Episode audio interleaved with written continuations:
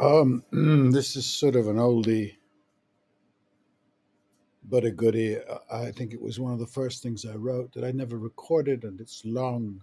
Be warned. Someone new suggested I write a book, then that's three, three women. Perhaps the reason I don't or haven't written will comprise a book. There are so many reasons to not write.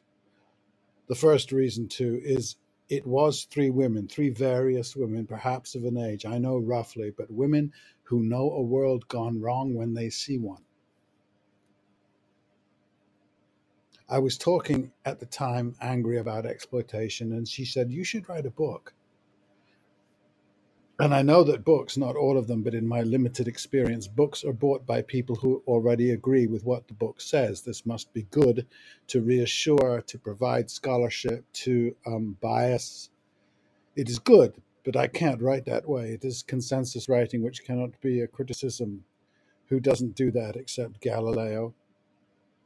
I'm not observing some feminine principle. I'm not extrapolating here. I'm saying, coincidentally, as it happens, three women have seriously suggested I write a book, and I seriously think and acknowledge that at least one of them just wanted me to stop talking and write a book she'd never read, which is fun, and it does shut me up because it gently points out the vanity of holding forth and hints at the inherent and massive narcissism of writing a book or thinking one should.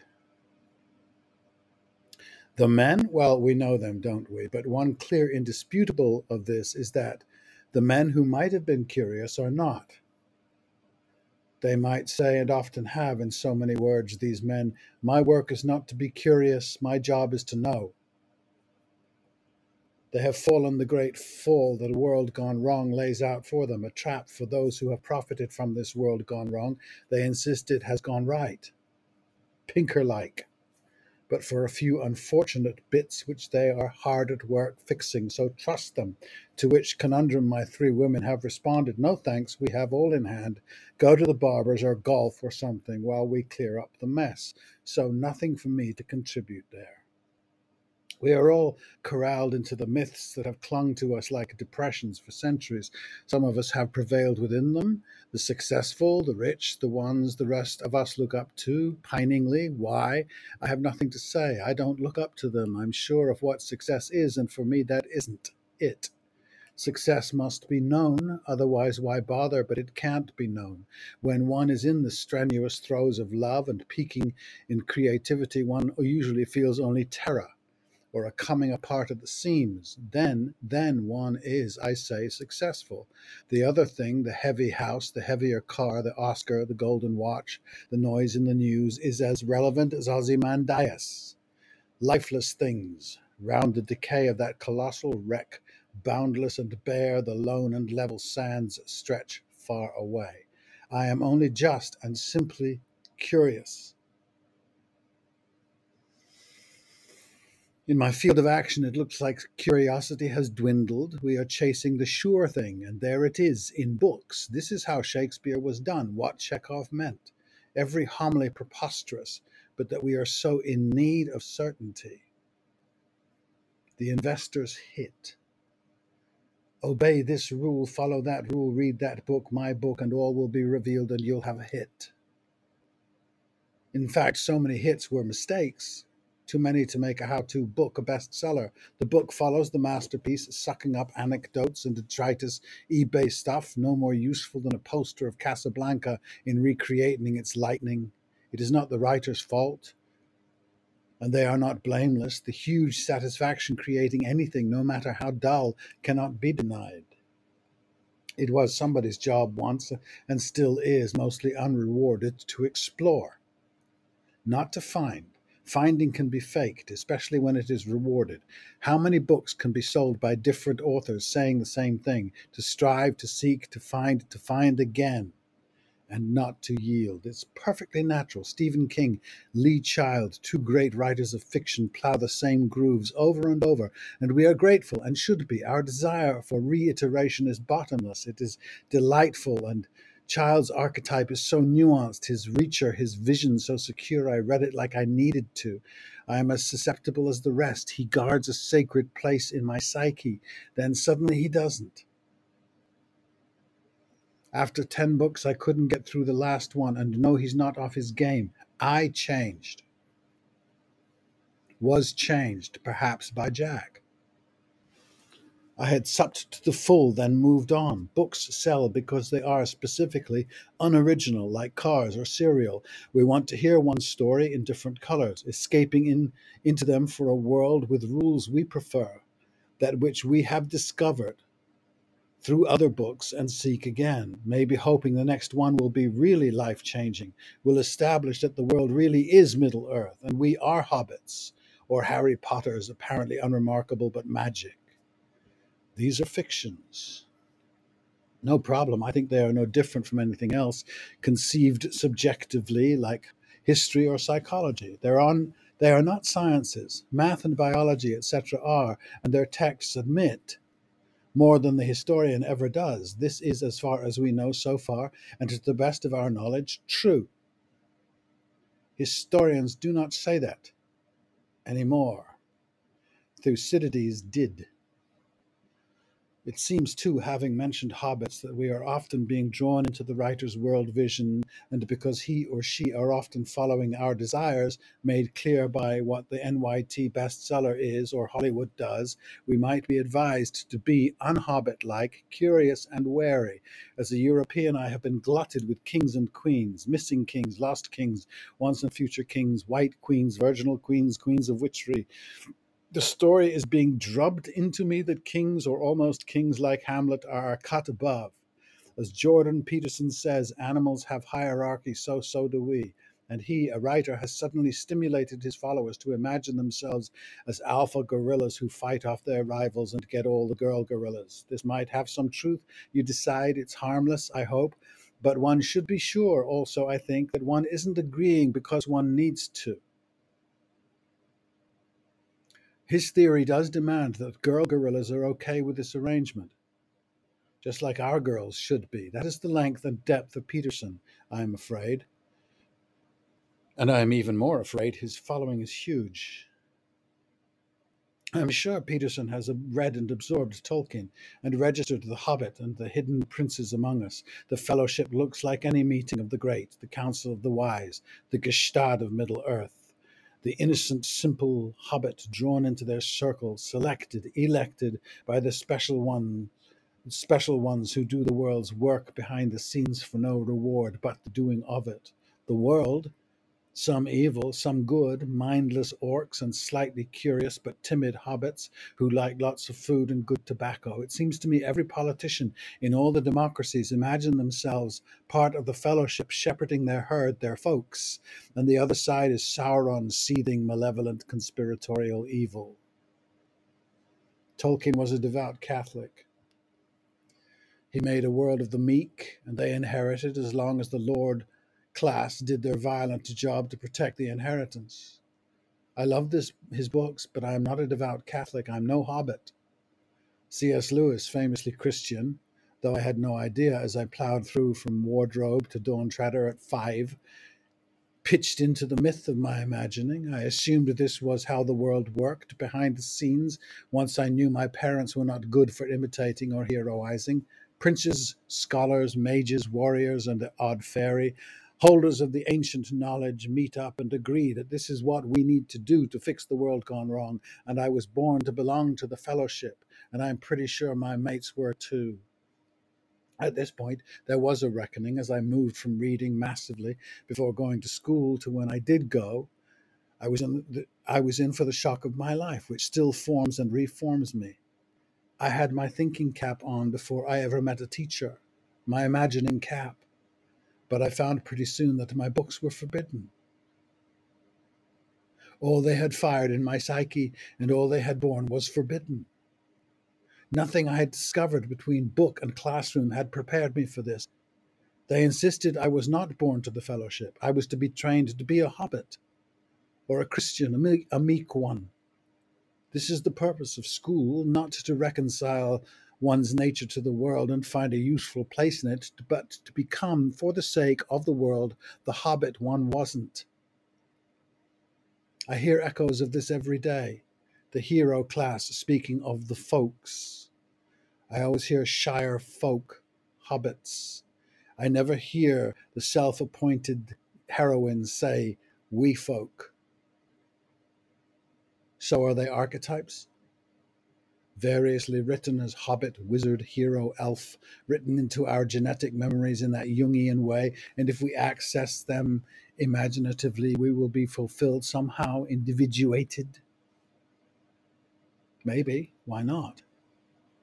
But if not, what a mechanism of control these books might be. Tolkien was, I say again, a devout Catholic. Six members of the Supreme Court are devout Catholics. Which archetype is the hobbit? It might be to me an elder, a wise man who becomes that peaceful after his wars and adventures, a Gandalf with whom the hobbit shares the pipe. This makes complete sense. But there are no adventures, wars, travels, adventures. There is Frodo, the curious hobbit, tainted and traumatized by adventure, a crazy man, an outsider. So, no hobbit in our Christian world doesn't arrive there.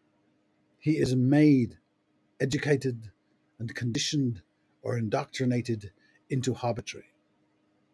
And the fellowship, they are our colonists, their destinies manifest, their goodness unquestioned, to be dis- disseminated among the less fortunate, our knights and damsels, and through Shakespeare, our kings. These things I learned in school. Recognizable because of Tolkien, but I knew that the books were made up, deeper than the truth, but not deep enough. So they wore off, like Jack Reacher. And this indeed is heresy. Plato, by the way, yes, him the infallible, the too many more interesting and mysterious and less pedantic than Aristotle origin of Western wisdom, also our first great supremacist, is said to have said or written that meritocracy is unnatural because human nature makes us prioritize our own children. This little trope has thrilled and motivated men for thousands of years, swelled their hearts and their muscles. Suddenly we are demigods passing on our marvelous essence to sons and very recently more recently daughters. And why was this groundbreaking and new? Well, we like the big idea, we still do. It is the core of our Christian thing. But for the greatest chunk of human history, men did not connect themselves to the birth of babies. And even when they did, we are not sure when monogamy became our central human naturism. So, for thousands of years, the chaps might have thought they'd cover their bets and protect the whole tribe on the off chance. So, Plato, if you knew your history, and if your Greek groupies had followed, that followed had been curious about theirs instead of regurgitating what you pronounced, perhaps, because that is what much of wisdom really is, and quoting Plato is surefire bestseller stratagem. The knowledge dawned at last that the fun had between the furs is what made babies and men became gods. It might also be worth wondering about this departure from Eden into what we insist is human nature that has brought us marriage with its possession, monogamy, jealousy, need to prove ourselves worthy, monotheism and its wars, and its wretched monarchs, then we might swing back to the gorillas in cages and look at the chaps tearing each other to bits until the last ape is standing again. The Peterson heart swells. You see? And if we know, as some swear they do, that human nature began in that Eden, evil women, weak men, and all, then Peterson has his point once more, we haven't a clue. We have decided, and our great myths have confirmed, as made fact by historians and other writers of honest fiction, that these are the primal forces that move deep within us, that we are like the kings of Shakespeare insane, ambitious, murderous, covetous, and Christian. Or like Frodo, nice. And hoping this king will not be, this year, the king will not be mad at the French a confession at this point. I have dreamt and imagined and felt for 65 years, and I have never imagined myself a hobbit or a king, not even really that nice in between the, the warrior fantasy of many young men until they are educated to aspire to hobbitry. The real warriors, and they do exist, I think, are compelled to act in ways that make college unnecessary or just a waste of time. I do share that with them, but I am no warrior in the Joseph Campbell way, the one who is willing to sacrifice himself or herself for the greater good. Achilles was no warrior by this definition either. He was a rebel,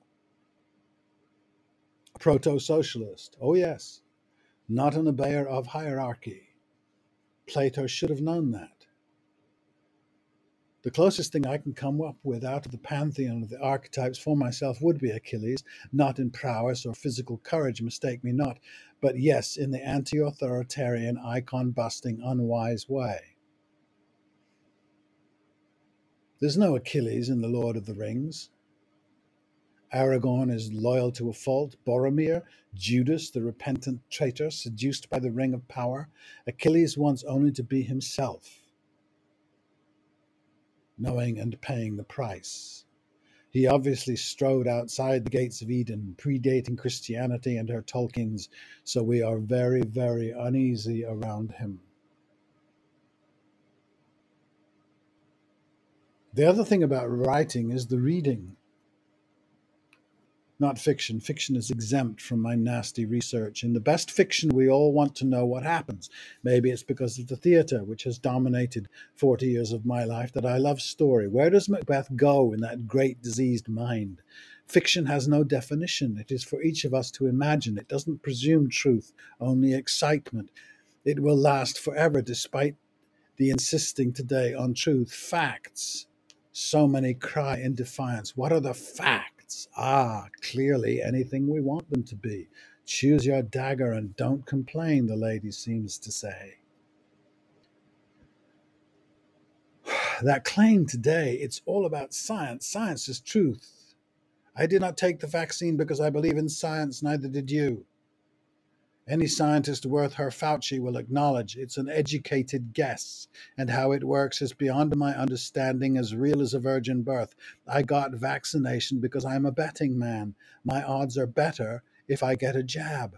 The anti vaxxers are the scientists. You might actually be that one in a million the vaccine doesn't like. I have found, even in nonfiction of the better sort, that after reading for half an hour or so, my mind has changed. Not in the, oh, I'm wiser now sense, but in the actor sense that I start to talk and think like the writer. I'll even walk to the mailbox in the manner I imagine the author might. G.B. Shaw is a particular example because we have the twinkly eye bearded photos. One might take a walking stick to the mailbox. So, what happens to me as I read the writers that move me quite literally? Maybe because men are the great imitators. In my experience, one wants to stay in the performance. The creation that is James Bond, but is not Ian Fleming, just oozes from the page. The writer is just a clever fan. When I read Mary Renault or Ursula Le Guin, I'm just stunned. Joan Didion and Toni Morrison. Then I feel like I'm reading something from a deep well I can never access. Of course, that is about my intention and the color of my need. You might find this strange, okay, but then much that actors do seems strange until the real people admit they do the same thing walking to the mailbox. And if you never have, try it. These are the days of Yuval Harari. Oh my, he is marvelous, and he does the very thing that most writers I try to read don't. He wants you to understand what he is saying much more than he wants to impress you with how clever he is. He is not Thomas Jefferson. I appear to be in the Impress You Club, I confess. I am not, appearances count for much, but my excuse is that I cannot think more carefully.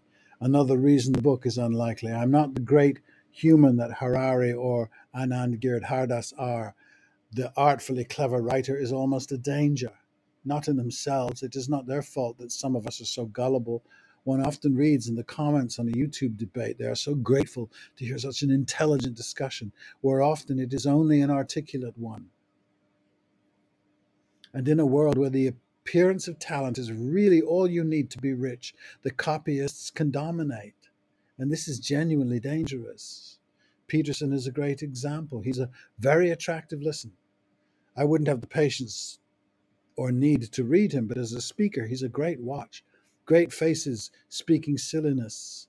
But in this hour of crumbling patriarch and exposed phony manhoods, they answer the bell. Their listeners can say, like they do, I'm not curious, I know. These are very successful, talented fellows, good guys. I say no different, but such examples of silliness to debate Stephen Fry and iterate twice that if you Google Fry, you will be smitten with an inferiority complex. What is up that you cannot celebrate another man's achievement, Jordan? What adolescence are you marketing here? A joke? Maybe, but not to his listeners. Then to say Raskolnikov is an example of an atheist murdering a woman because he can and get away with it, demonstrating Dostoevsky's assertion that a man without God is an immoral man, then saying he justifies the murder to himself by saying to himself she was a terrible person and the world would be a better place without her. Precisely the justification a Christian uses to go on another of their murderous binges in their Iraq du jour. It's precisely what America said about Saddam Hussein. This kind of stuff has every right to be spoken. No doubt there's much more. This was as much as I could bear. And there are many writers like him out there, no foul, except that there is such a need to hear and believe it. Perhaps there always was, or perhaps his readers skulked in the back rows at church, secure in the belief that God would eventually punish those who deserved but were not yet punished. Peterson substitutes really for the fi- reality for the fire and the brimstone preacher filling his congregants with self-righteous passion. And it's true that maybe the church was right in their book burning and their play banning days. The passion. My own altered behavior after reading a bit. Powerful juju. I even feel it when i am writing screeds like this. A passion and I just don't trust it. Not because it isn't truthful, maybe because it is truthful and indiscriminate, but to curb and clarify, to restrain and rewrite, convincing people of something you have dug up that may be useful also has an element of manipulation. I fear this is the Facebook frenzy, that rants like this are dangerous, this giving in to a rumble of thoughts, uncensored.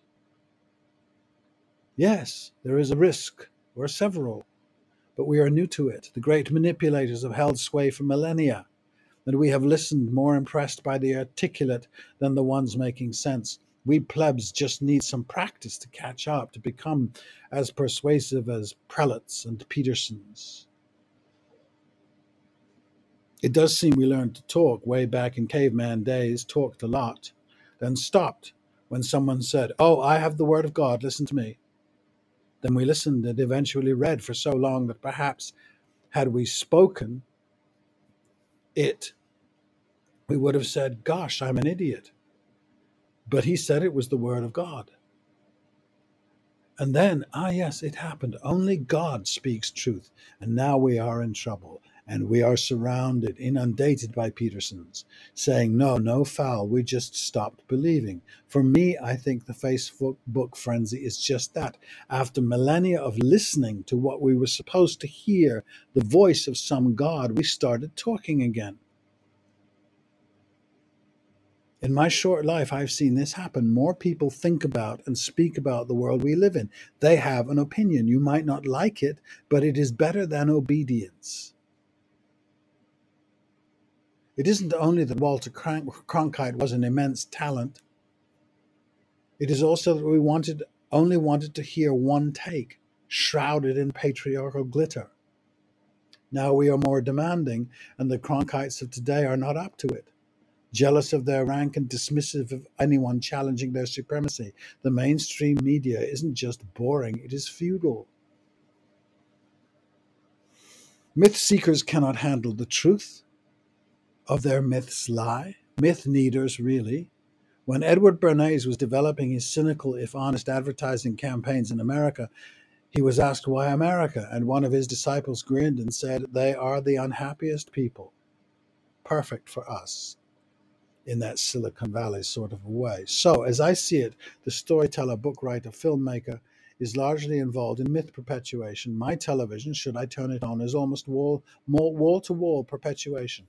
One imagined maybe the innocence of youth allowing that Walter Cronkite was different, different on the evidence of his documentary in 1968 on the failure of the Vietnam War, 1968, long before the mainstream could cope with the failure, over 50 years before the US still can't cope with the Afghanistan failure. He does stand up well. But his book would not make the NYT bestseller list. Or if it did, it'd be for a week. Or we might be proud of lacerating ourselves in that Christian way. And he is rare. I can see the mainstream become iconoclast. We're a long way from there right now, but we can get back. And I suppose there's nothing really wrong with succumbing to myth. Some are stranger than others, perhaps unifying, which is the great claim made from myth. Though I cannot agree, they do feel to me extremely personal, like real religion, amino acids for the soul, not psychological Amway. But the succumbers are strident, and perhaps that is life at its fullest and deepest. However, should any of us find that it is not going so well, that perhaps it is a world gone wrong, that female gorillas would like to choose their mate, we might attach ourselves to other myths, and the makers, the writers, the art and filmmakers might, against their economic interests, tell other stories. Joseph Campbell's claim that our stories spring from our deepest natures might be true. Some stories do feel that way, but The Lord of the Rings does not. It changes our deepest nature, ma- manipulates maybe, like a, a three toke TV commercial. Which of us identifies as Hobbit? Are we all naturally fearful, passive with low blood pressure, avoiders of temptation? Are we all cool with being folks? Are we? Do impulses in the Hobbit line rush at us in dreams? Or have they been created cunningly by the descendants of Peter and Paul and Edward Bernays? Are our warriors and iconoclasts out there in the fenlands of our Beowulfs to be craved, then scapegoated for demanding too highly of us? Where does Aragorn go when Sauron is beaten, when the evil is quenched? And it is a great story. I read it over and over, then I stopped. In a dark time, I tried to go back, but its power was horribly diminished. I'm still fond of it, but I don't read it anymore or watch the movies. It served its purpose greatly in my childhoods. And I have found it lovely to love my nostalgias, the first crunch of snow in the dark of the wardrobe before Narnia. Oh, yes, but there are mysteries that wait in my age that I will love as well and as deeply. I have been asked to nominate some movies for awards. Most of them are not to my liking, would never have been. They are myths entirely foreign to me, really stories of teenagers and teenage love or immigrants longing to be hobbits. Then get then the Gimlis, the Rambos, the Aragorns, glibly connecting honor and war that really confirm that war never ends, that there is no peaceful Shire to return to for long, there is only respite, then our nature wakes up like Vesuvius and if we are not careful, or if we are pious deniers, it erupts and destroys us. Of course, it may be that our storytellers are zealots of the prevailing myths, too. Again, on the evidence, the wielders of the power we have surrendered, the priests and intellectuals, politicians and professors, are zealots. It is far more effective than lying. We dupes assume they are lying. That is the dupe's myth. But what is the what and the why of the zealot? There is a lot of it about, as the Cockney would say. We know it's here, we call it extremism, and there are easy versions to see and be comfortable defining, or rather, some of us, maybe the majority of us, are comfortable defining, and we create a consensus. As if, if we didn't have some notion of an implacable and unforgivable other, we might cease ourselves to exist. So, for instance, some said, someone says that to save our democracy, we must crush the other party into dust so they will blow away. Not kidding. Someone posted that twice, followed by oodles of likes. Someone said, I just imagine all Christians are evil. I don't at all. I like lots of people. I have had devout lovers. I don't see their belief as their fault. It is the need, which for some perverse reason I don't share. I have often wished I did. So many unifying rights and commonalities are based on it. I never imagined this possible, but the other day I had a business meeting. One participant didn't get me Another confided I was secular. There is no outcome of this meeting yet, and it would be a first, but it may be I am untrustworthy because of what I do not believe. And it will be very understandable. If we are unified by our common beliefs, we must be otherable if we do not share them. In a sense, I become the essence of the devil. We shall see. There are many, many possible reasons I don't need a sparse upbringing, neglectful parents, no indoctrination when I was young and impressionable, too much moving around. I look at the fathers I meet, the mothers, the children, as people just like me, or as like as is necessary, but I am slowly becoming aware that they see me as an anomaly, a goddaughter of mine asked me long ago if I had children. I was 50 at the time. I said no. Was I married? Had I been married? No and no. She looked at me a minute, then said, You better hurry up then. She was 15, no hint of a joke. So I propose that our beliefs, systems of beliefs, our great books of great thoughts, are really not really beliefs or thoughts at all, only answers to needs. And those needs are not universal. It is arguable also that I am pathological, that I am missing some vital human faculty. However, in all my travels and encounters, I have never yet wished another person or persons harm. More usually, I love rather easily, and recently have noticed a lot of desire and heat to crush them till they blow away like dust in the world. A consensus that the problem is other people. I'm pretty sure in these days of growing zealotry, I might be in some forms of danger but nothing like the dangers the zealots already imagine they are in. And not from me, guns, etc. I will not know why this difference exists, though I am glad that I know it. Much becomes clear with this understanding, but it does mean I can't possibly write a book that a large enough num- number of people would be interested in reading.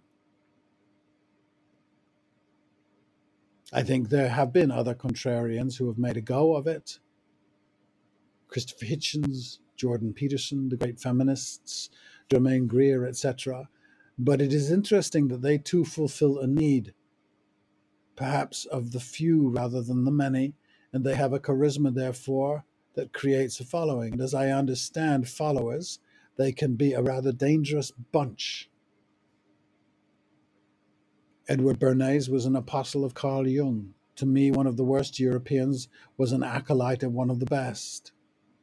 Bernays' needs were different, and with a slight twist of logic, we find leaders created and made necessary through the same need as feeds the need of to unifying unifyingly believe.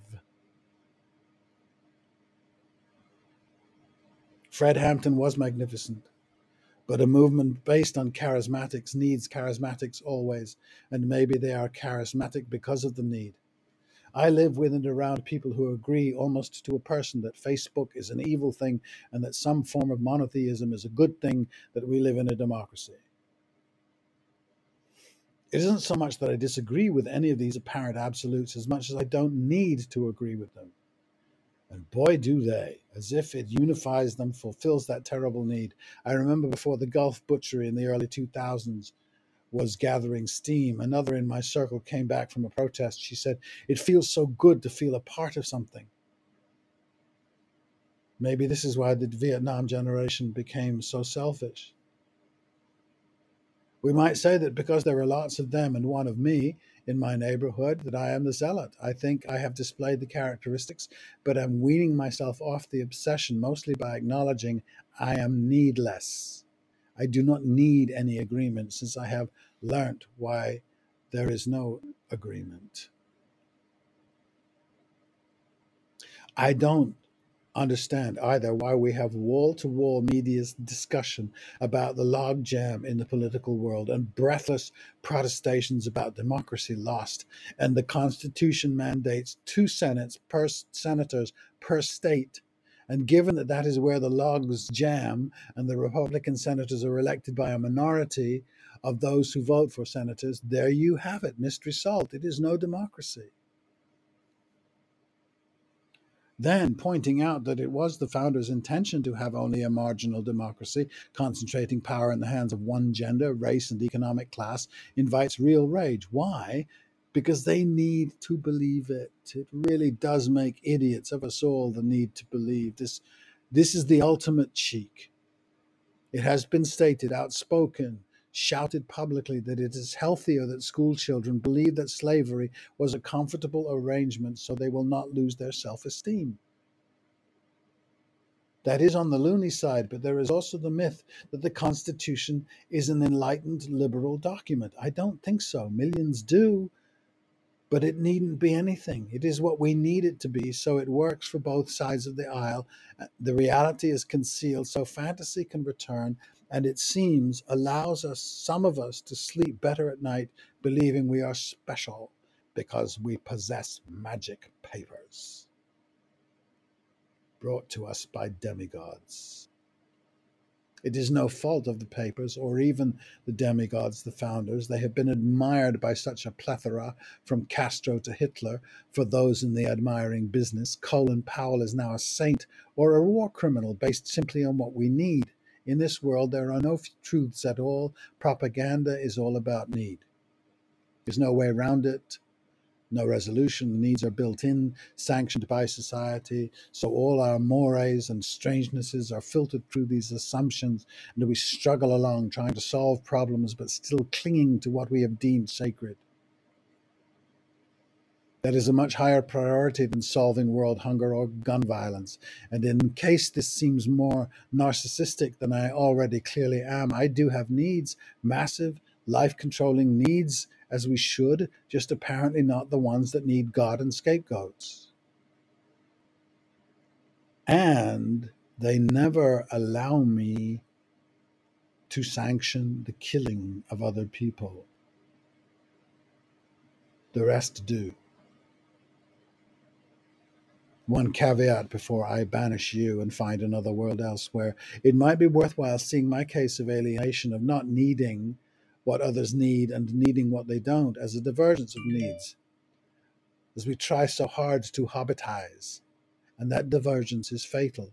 That hobbits will pay twice what their house and car are worth, and imagine banks are their friends, the 11th commandment, might actually be at the heart of our great unrest. An element of the reaction to the insurrection has been its dismissal.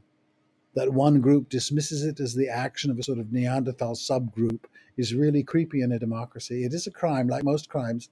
There is a cause which is not addressed by the sad closure of punishment. But if one is not careful, that is what one is being led to believe that the poacher is criminal while his family starves. Nothing changes when his hand is cut off, except his family dies sooner. I remember quite well the election of Trump, or rather his loss but elevation. Thank you, Electoral College. And now, after his loss, what is the basis of Trump love? I have allowed the question to trouble me, and there are some clear possibilities, and the ones I see are deeply woven into our myth system. It really isn't about some incomprehensible alien, some willfully uneducated, angry community. I think his support rises from the ranks of believers in the idea that America is supposed to be a certain some smiling historians smile. America is unique because, because it is not based on ethnicity, it is an idea. This is not true. And if it were, it doesn't work.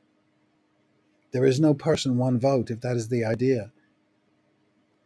It is no multi ethnic melting pot where all of us are equally free to pursue our dreams. It is spiritless a spiritless space of retail and real estate. Fascinating things are said as if we should admire them. My constituents vote for who puts money in their pocket, food on their table, and gas in their tank, bread and butter issues. Yes, your voters think only of themselves, and you flatter them, making it a virtue. I don't think they do actually think only of themselves. It's another patronizing media position. So the candidate tells the voter what they want to hear. Out of this comes Trump. Of course, his voters and donors haven't had to worry about bread and butter for generations, but they cling to the myth of deprivation, which is, is as eternal as the poor will always be with you in the Bible. And eternally we allow it. Jeff Bezos is a master of retail. There are no deeds, discoveries, negotiations, no service to humanity, no heroism in any kind of battle. He's just a person, maybe even a delightful one. I have no way of knowing, but his conspicuous consumption of rocket fuel is pretty sad. And he moves uncriticized for one reason the American people want to be him because they are nothing else. They are not outraged his tax avoidance, as the left claims. He didn't write the tax law, we did. If indeed we are government by the people, why would we still do a silly thing like that unless we saw our chance, our bread and butter that extrapolates out to billionairedom? And we of the other side I do find Trump and his apostles really unpleasant, might at last confess we are trying to move away from the myth of America. This will obviously be in part anti American. It will be an easy accusation.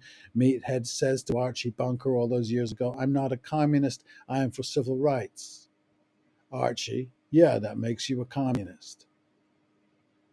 Jon Meacham might swear civil rights are as American as apple pie, but they are not. They had to be fought and died for. And one half the electorate are very keen on taking them away again. So the anti Trump left, my side, claims they are the true Americans, constitutional children of the civil rights movement, while the Trumpists claim the same mantle, real Americans. The tragedy for me and mine is they have a history on their side. I'm not being anti American here any more than I am bound to be an anti colonial Europe. Anti colonial Europe who, by the way, are enthusiastically washing their hands of their histories of atrocity while smirking at Trumpist America? Is it at all possible to acknowledge that the whole European movement from pick a century is finally spasming to its end? That we all have work to do? We descendants of slave owners who can whine we never owned one ourselves, but we work hard to rehab our ancestors? It seems important, a need I don't possess, to see our ancestors fondly, to see ourselves fondly, perhaps. We who are born in sin, a truly abject concept and myth that drove my ancestors to do the unspeakable over and over again. How do I clear myself of it? By not buying into the myth. Sin is not inherent, it is a choice. That is what my ancestors did under cover of helplessness. They helped themselves they held themselves, they still do hold themselves unaccountable. Or if they were doing something wrong, lightning would have struck DC like Gomorrah, but it didn't, so God had approved. The left howling for blood is a strange sound in my ear, but it is all I am hearing. Just ask, just once, what is their grievance? What is the grievance of the insurrectionist? It doesn't even have to be valid, but we'll never know till we ask. We never asked on 9 11 either. We condemned. A habit develops of not asking, of always being right. It is very lazy. Perhaps it began in the Indian Wars, the Crusades. Pick a war. They attacked us for precisely the reason we attacked them. Poor community will go to war and die because their Sauron or Gandalf says, We need you, Frodo. You are the pure one, the only one who can carry the ring, strumming the lyre of their ghastly fundamentalism, their terrible need. You massacred the entire 7th Cavalry, you savages? Well, yes, Sand Creek, etc. The press of the Lord of the Rings movie imagined the Fellowship as the West and Mordor in the East as well, the East it was funny to watch Viggo Mortensen say, no, we are the orcs here. Charlie Rose nearly fell off his seat. It may be even as Carl Jung said and was persecuted for saying Christianity was a bad fit for a culture steeped in Valhalla, and the tension made Nazis. Christianity is the greatest of all hobbitizers, Tolkien's very own, allocating the instincts and impulses of heroism and its killer companion to a hereditary line of kings or elves or dwarfs. What's left? Hobbits and orcs. Hmm. How many of us imagine our world like that?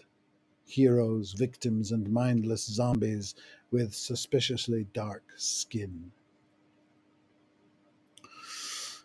In the various hurricanes this year, the TV camera stops in front of the umpteenth collapsed house and asks a woman, How do you feel losing everything you ever had? Coaxing tears. Some part of some watcher might scream at the TV, for tens of thousands of years, you were nomads. Pick up your stuff and move on instead of bawling like shire folk.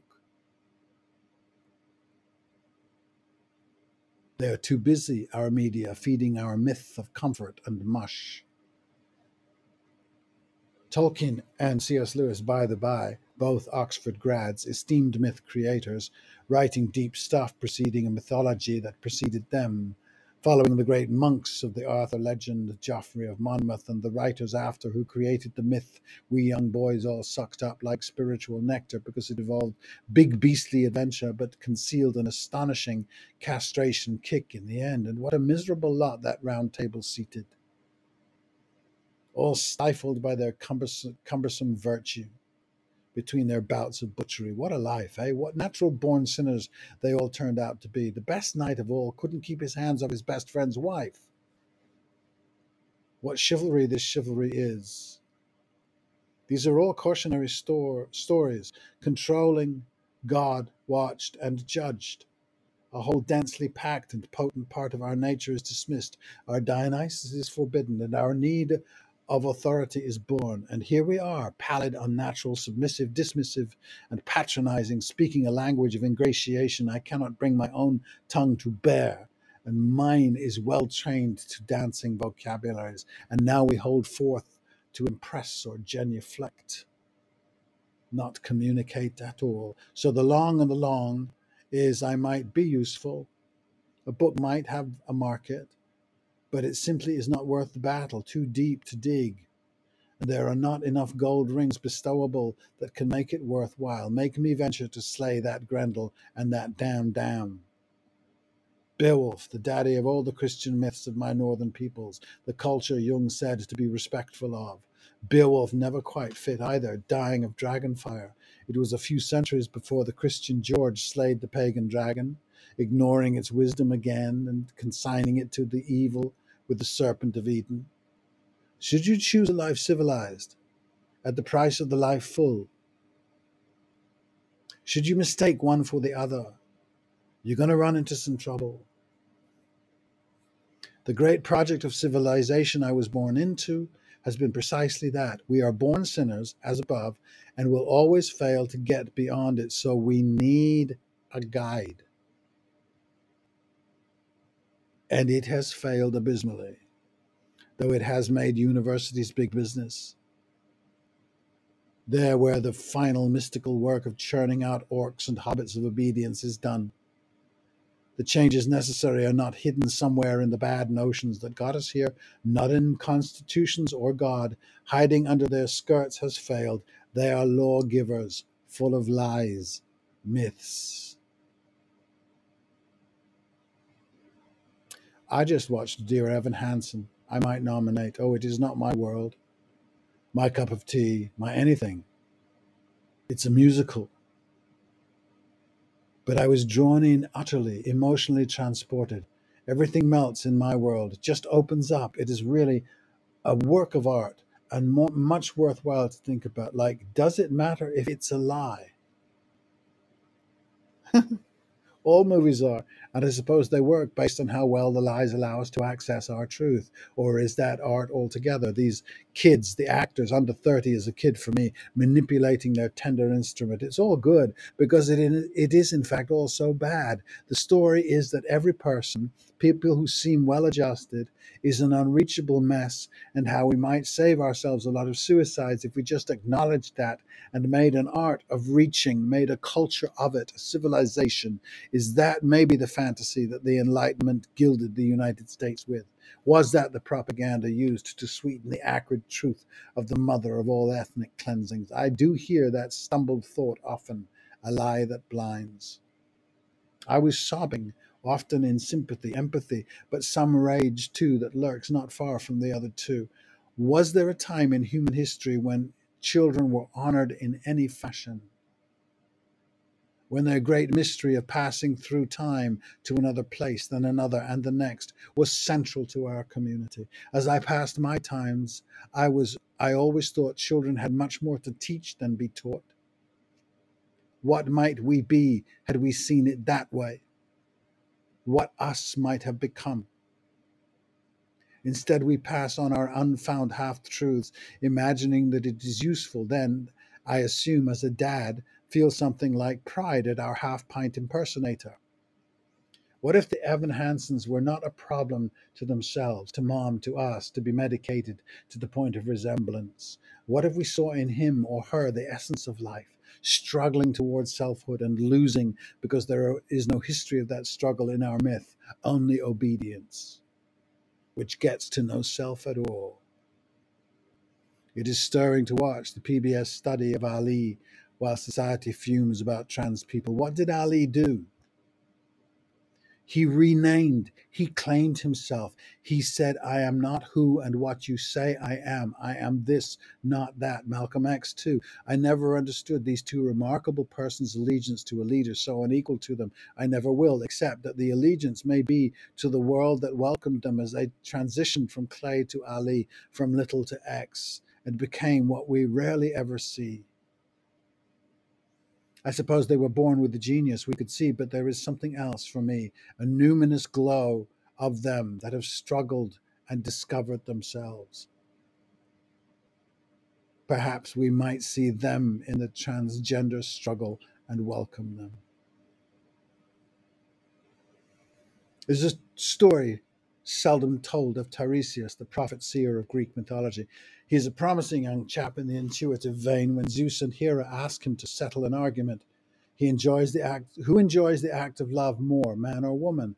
Tiresias said, The woman. Everything man enjoys, the woman experiences tenfold. Hera was furious with him, the secret was out, and turned him into a woman, Tiresias, for twenty years. Then she heeded her some good turn, and she turned turned her back to him. She turned her back to him. Thereafter he became the, truly the wisest because he had been both man and woman. This is often a pagan take on such things. The other is genius, holy. Monotheism eradicated this myth as fast as their bloodthirsty hearts could. If I had no other reason for disliking their cults, this would be enough. For some reason, I have always been fascinated by what is unlike me. What kind of shocking self confidence that is.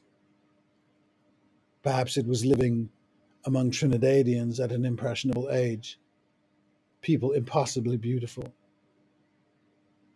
Then reading very soon after, studying up on James Baldwin. At 14 years old, I felt I met a kindred spirit entire, a straight white boy struck dumb by this most marvelous explorer of inner life, the other that was no other at all. Why wasn't I bullied and mocked mercilessly 50 years ago? I was bullyable, small and oversensitive. Maybe I was bullied, but it was off a duck's back. Why that? Was it another time, early 70s? Was I dangerous? I've heard that. Bullies saw me and flinched. I have no idea why or I didn't care most likely, but I feel for those not so lucky because I know it was close. There's a marvelous sequence in Dear Evan where they seem to all come out of a closet and acknowledge they were all suffering, leading lives of quiet desperation. And is ch- adulthood a flight from that desperation, or just more of the same with credit card debt? It is a kind of madness. The children are drugged and psychiatrically analyzed out the wazoo. Perhaps we should do better with madness and senses of alienation, not belonging, maybe celebrate it a little. There are more things in heaven and earth than are dreamt of in your philosophy, psychology book. And boy, are there books out there on how to avoid the truths of madness, depression, anxiety, etc., etc. And might we not say that we are not mad, but the system to whose altars we have decided to kneel is bound to create a multitude of medication takers? We ask, as if it were vital, are you better off than you were last year? This is the first generation that will not do better than their parents? What idiot gives a toss? Dear Evan Hansen, great movie, might have said, let's draw up a list of what normal people do that proves their abject misery. And you know the definition of madness constantly imagining the Constitution to be a prog- progressive document while over and over again, because we need to. So, I do not think I will write that book. I do not kill dragons, they are full of wisdom. It will just I will just keep on talking till I die, change my mind and direction, committing nothing to the page that might last longer than a minute. Oh, that the founders and writers of the Constitution had done the same, and break my own habits, my versions of war that hurts no one else. The greatest of the writers, the Hararis, Cronkites, Baldwins, and the Morrisons, among us cannot be rewarded enough, literally. There is no throne to sit on in any kind of honesty. I'm not that good a person, and that is the story they tell. I used to, to think these people were the product of some culture, some environment, a peer of their time. Marlowe leads to Shakespeare. But the evidence is not there. They seem to stand alone, swim merrily upstream against the tide.